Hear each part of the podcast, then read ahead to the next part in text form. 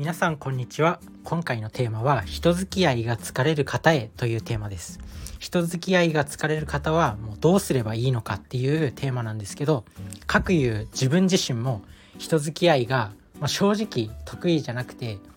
あんまり好きではない。ただあの人と関わりたいっていう人と関わりたいっていう欲はすごくあります。まあ仲いい人と楽しいこと、まあ、お酒飲んで騒いだりとか なんか仕事でチームを組んで何かをプロジェクトを達成するとかそういう時の仲間っていうのはすごくすごくねあの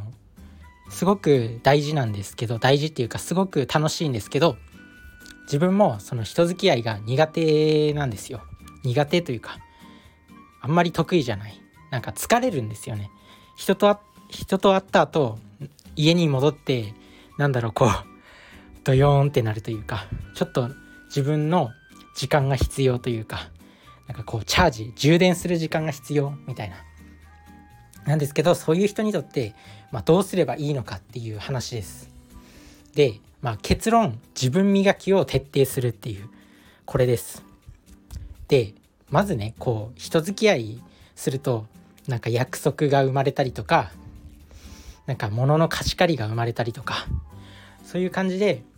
少々ね面倒くさかったりもするなんですけどやっぱり人は昔から少し昔からこう家族っていうコミュニティがいたりとか地域の方々とのつながりによって生きてきたわけなんで、まあ、欠かせないものではあるんですよ。なんですけどやっぱりこうね人間って自分自身が満たされてないとこう他人に対する余裕がないんですよね。なので自分自身もそのまだまだこう自分に余裕がなくてお金もないし知識も足りないしこれといった特別なスキルもないしっていう感じでまだまだこう自分に余裕がなくてねやっぱ他人にこう与えるっていうそういう余裕がなくてなんか疲れてしまうのかなっていうふうに思います。なので人付き合いが苦手とかそういう人は多分まだまだこう自分に余裕がないんだと思います。なのでまあこれこれはね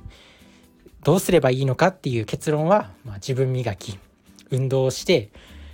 自分を高めておくとか普段から読書をたくさんして自分に教養をつけておくとかそういうことがやっぱ他人に与えるっていう余裕を余裕を余裕を持つ上で非常に大事になってくるのかなっていうふうに思います。なのでなんか自分は人付き合いが苦手だなっていう思う人は心配しなくていいです。それはただ単にこう自分に余裕がないだけで自分に余裕が出てくればそのコミュニケーション力とかもおのずとついてくるんで絶対に大丈夫です。なので本当にまずは個人の力を身につけておこうっていうなんか格言でもあるじゃないですか。早く行きたければ一人で行け。みんなであ遠くに行きたければみんなで行け。っていう。なんだっけ？早く行きたければ個人一人で行け。遠くに行きたければみんなで行けっていう。まずはやっぱ早くこの一人一人の力で、まあ、早く何か自分に技術なりお金なりなんかこう特技なりを身につけるのが必要なのかなっていうふうに思います。そして自分に余裕が出てきたらあとはみんなみんな仲間を集めて遠くに行けばいいのかなっていうふうに思います。なので、まあ、まずはこう自分をね磨いておきましょう。っていうお話なんですけど、まあ、そのために何を何をすればいいかっていう、まあ、自分が2つ方法を提案します、まあ、それは読書と運動です。これを徹底してやっておけば、まあ、こうだんだん自分に余裕が生まれてね人に与えられる存在になっていくのかなっていうふうに思います。読書も何でもいいと思います。あとは運動も1日5分ぐらいでいいと思います。まあ最近はねヒートトレーニングって言って1日5分でもかなり高負荷の運動ができるっていう。あとは読書読書でも読書ってまあ、何でも何でも学びがあるんですよ。小説からもいろんなこと学べるしビジネス書とかハウツー本じゃなくても別に小説からたくさん学学んだりすることもできるんでとにかく本を読む文字を追うっていう行為が非常に重要になってくるのかなっていう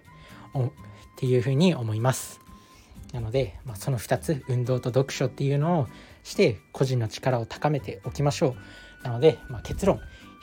結論ね今日のテーマは、まあ、人付き合いが苦手な人がどうすればいいのかっていう方法は、まあ、個人の力を磨いておく、まあ、今人付き合いが疲れるっていう人も心配しなくて大丈夫です。個人に力をつけていけばおのずとそのコミュニケーション力とかも後からついてくるんでまずはその個人の力を磨いておきましょうっていうお話でした。皆さんの人生が良くなることを願ってます。それじゃあね。バイバーイ。